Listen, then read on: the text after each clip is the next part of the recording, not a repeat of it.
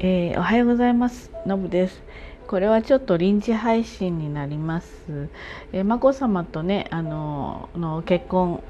さっきね配信したんだけれどもちょっと一言あの付け加えたくって、えー、まあ、天語っていう感じでちょっとお話ししますね。あの今日のあの昨日っていうかなそのご結婚のこうお家をね眞子さまが、まあ、出られる時ご家族がこう見守って、まあ、ご挨拶軽くご挨拶をしてで最後ね佳子さまがねハグしましたよね。これちょっと本当にうるっときてしまいました。あの姉妹でね2人で。とても仲良かったんでしょうね。すごく心の支えだったって佳子さまもね、えー、お話しされてましたけれども。本当にお二人きっといい関係でね、えー、兄弟として、えー、過ごしてこられてねでお姉様のこう辛い時もこう心を痛めながら見てきたり、ね、結構佳子さまはあのはっきりねご意見おっしゃる方っていうふうには報道で聞いているので例えば今回の結婚のことに関してもねご両親にも自分なりの意見を伝えたりとかねしてきたと思うしうん私いいと思うんですよね。あのまあ、ICU でねあの学生生活を送られてきてるわけなんだけれども本当にいわゆる箱の中じゃない、えー、世界というかな学生生活を送られてきてそういったところがあの何て言うんですかね皇室らしからぬこうものをはっきり言えてしまうみたいななんかそんなようなことを言ってる人もいましたけれどもあのやっぱりどんな方でもね自由に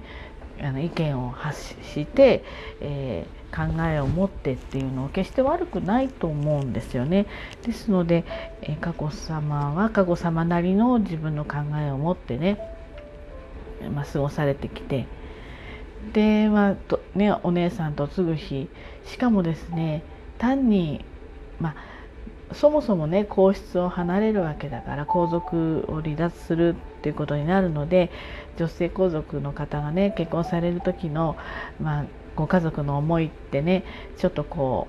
うキュッとこう胸にくるような感じはあるわけですよ。そんなに簡単に気軽にねあお母さん遊びに来たみたいな感じで遊べないわけですよね。お会いになることもできないでしょうし今回ましてやね例えばちょいちょい帰ろうものならねまた何言われるか分かんないわけですよ。しかもご準備できたらね渡米されるわけですよね。そうするともうますます距離も物理的な距離もさらにこう広がってしまい何て言うんでしょう。ちょっと大げさだけどちょっと根性の別れみたいな感じになりますよね。ですからこう車ね眞子さまが乗って出て行かれる時に窓からこうご両親がね覗き込むように見送ってましたよね車を見送るんじゃなくて車の中をぐっとこうお顔をこう低くされてね何ていうの心の中であの「おめでとう」って言ってらっしゃいっていう風にして見送られたんだと思うんですよ。ね、しかもまた佳子さまそうやって歩み寄ってハグされてねあれが精一杯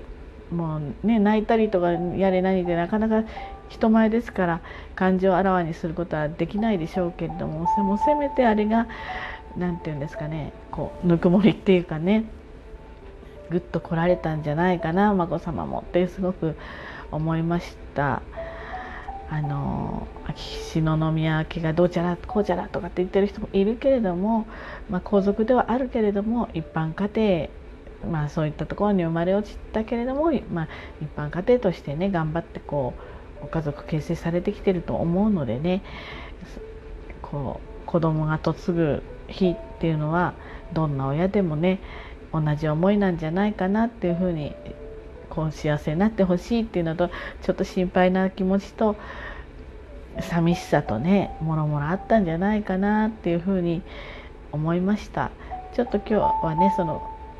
この佳子さまのあのハグはちょっとやっぱり触れておきたかったので、えー、おまけ配信でお話しさせてもらいました。ということで本当の、えー、今日も一日頑張ってまいりましょう。じゃあね Bye bye.